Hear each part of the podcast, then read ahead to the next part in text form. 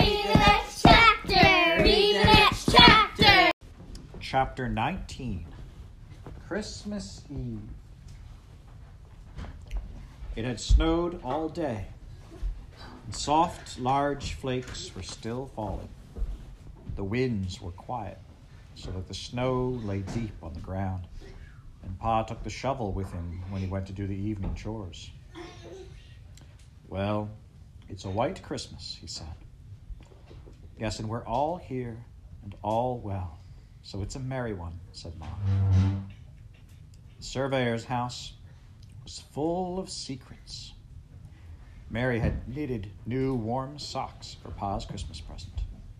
Laura had made him a necktie from a piece of silk she found in Ma's scrap bag. Together in the attic, she and Carrie had made an apron for Ma from one of the calico curtains that had hung in the shanty. In the scrap bag, they found a piece of fine white muslin. Laura had cut a small square from it, and secretly, Mary had hemmed the square with her fine stitches and made a handkerchief for Ma. They put it in the apron pocket. Then they had wrapped the apron in tissue paper and hidden it under the quilt blocks in Mary's box. There had been a blanket striped across the ends in red and green. The blanket was worn out, but the striped end was good, and from it, Ma had cut bed shoes for Mary. Laura had made one and carried the other, seaming and turning and finishing them neatly with cords and tassels of yarn. The shoes were hidden carefully in Ma's bedroom so that Mary would not find them.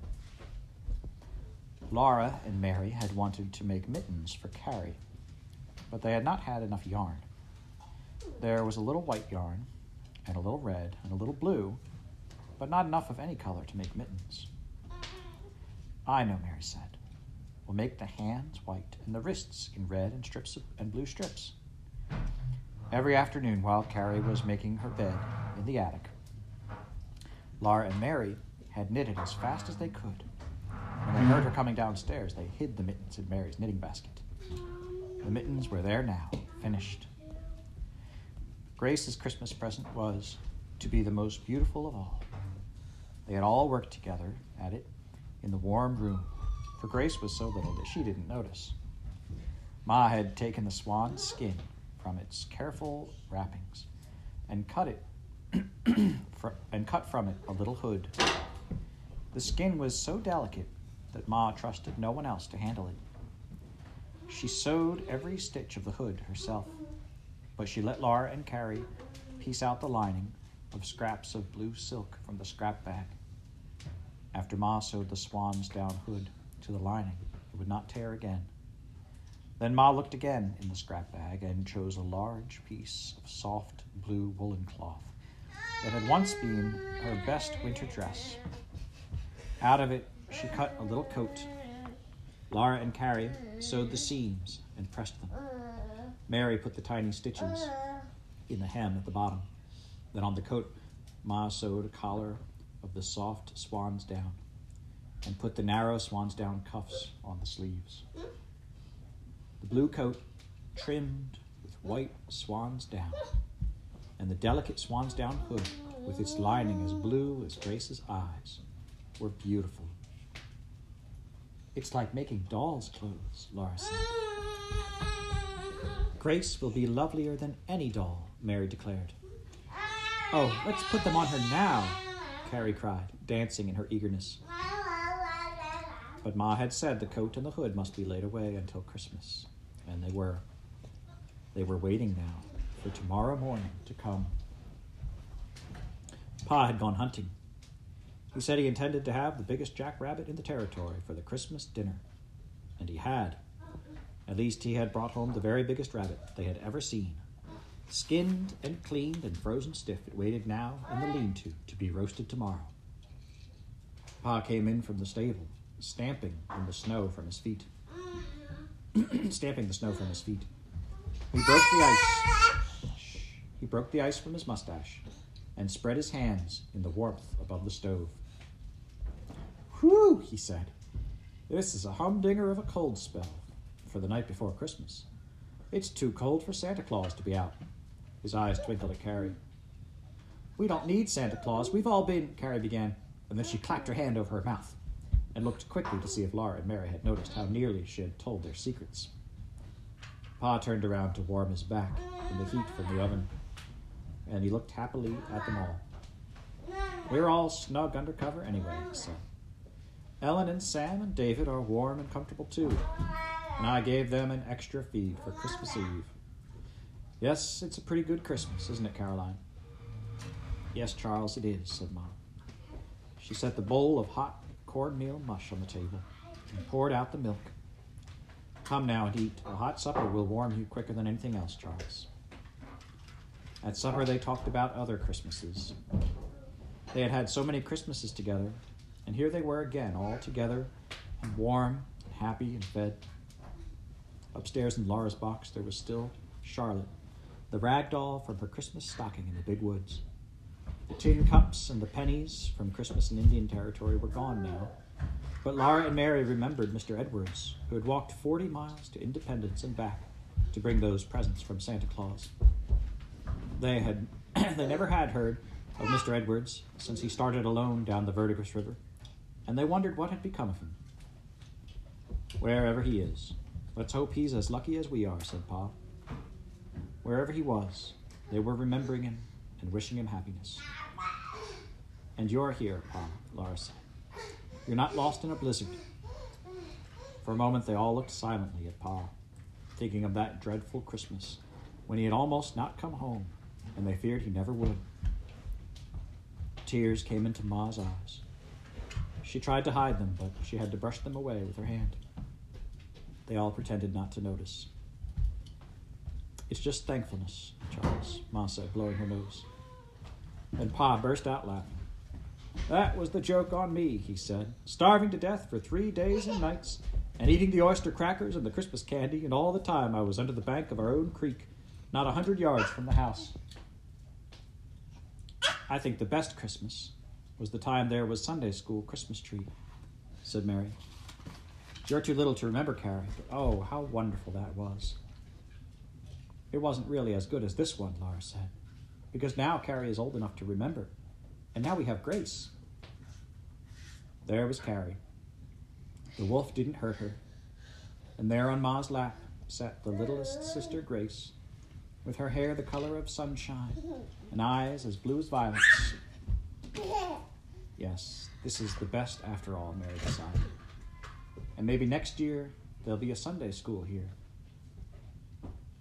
The mush was gone. Pa scraped the last drop of milk from his bowl and drank his tea. Well, he said, you can't have a tree, for there isn't so much as a bush on Silver Lake.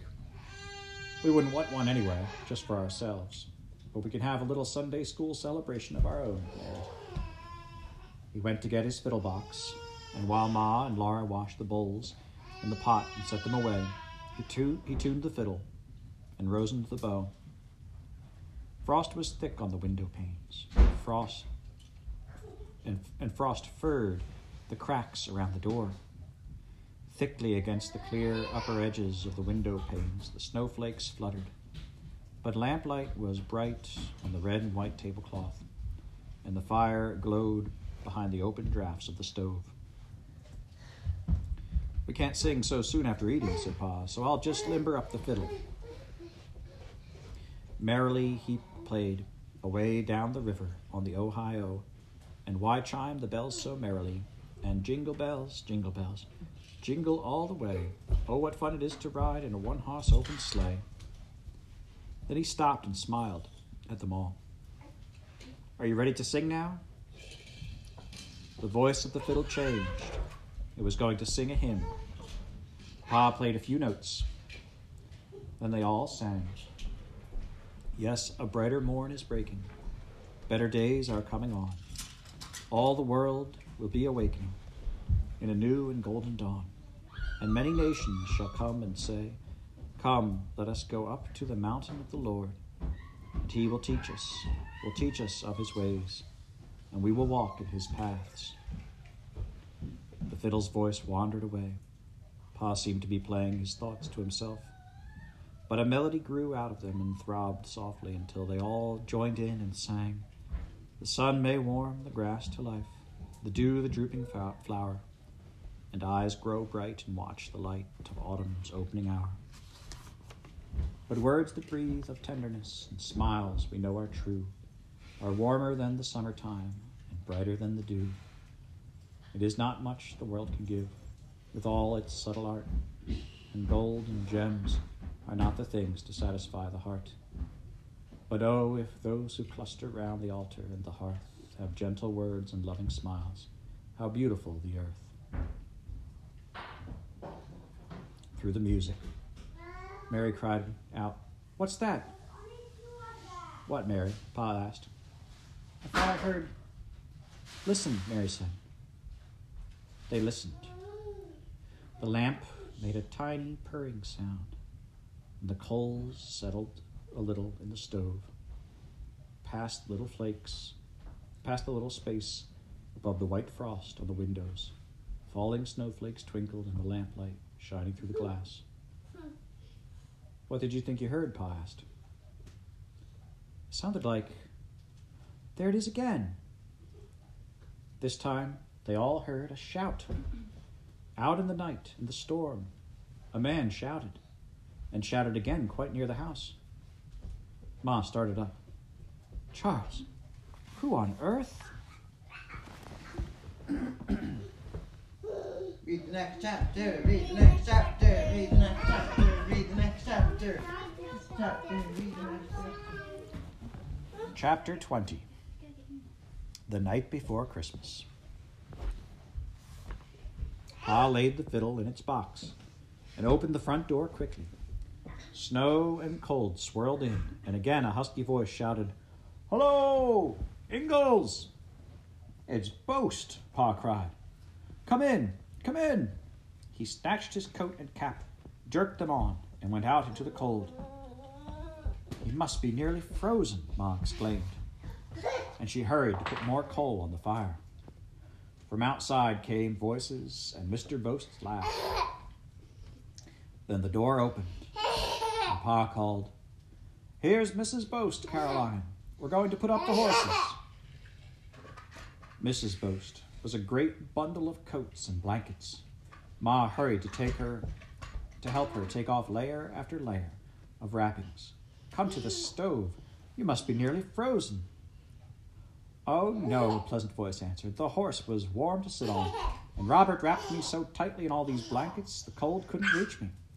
He even led the horse so my hands would be under cover. This veil is frozen just the same, said Ma, unwinding yards of frosted woolen veil from Mrs. Boast's head. Mrs. Boast's face appeared, framed in a fur edged hood. Mrs. Boast did not look much older than Mary. Her hair was soft brown, and her long lashed eyes were blue. Did you come all this way on horseback, Mrs. Boast? Ma asked her. Oh, no, only about two miles. We were coming in the bobsled, but we got stuck in the snow in a slough. The team and the sled fell down through the snow, she said. Robert got the team out, but we had to leave the sled. I know, said Ma. The snow drifts over the top of the tall, slough grass, and you can't tell where the slough is. But the grass underneath won't hold up any weight. She helped Mrs. Boast out of her coat. Take my chair, Mrs. Boast. It's the warmest place, Mary urged her. But Mrs. Boast said she would sit beside Mary.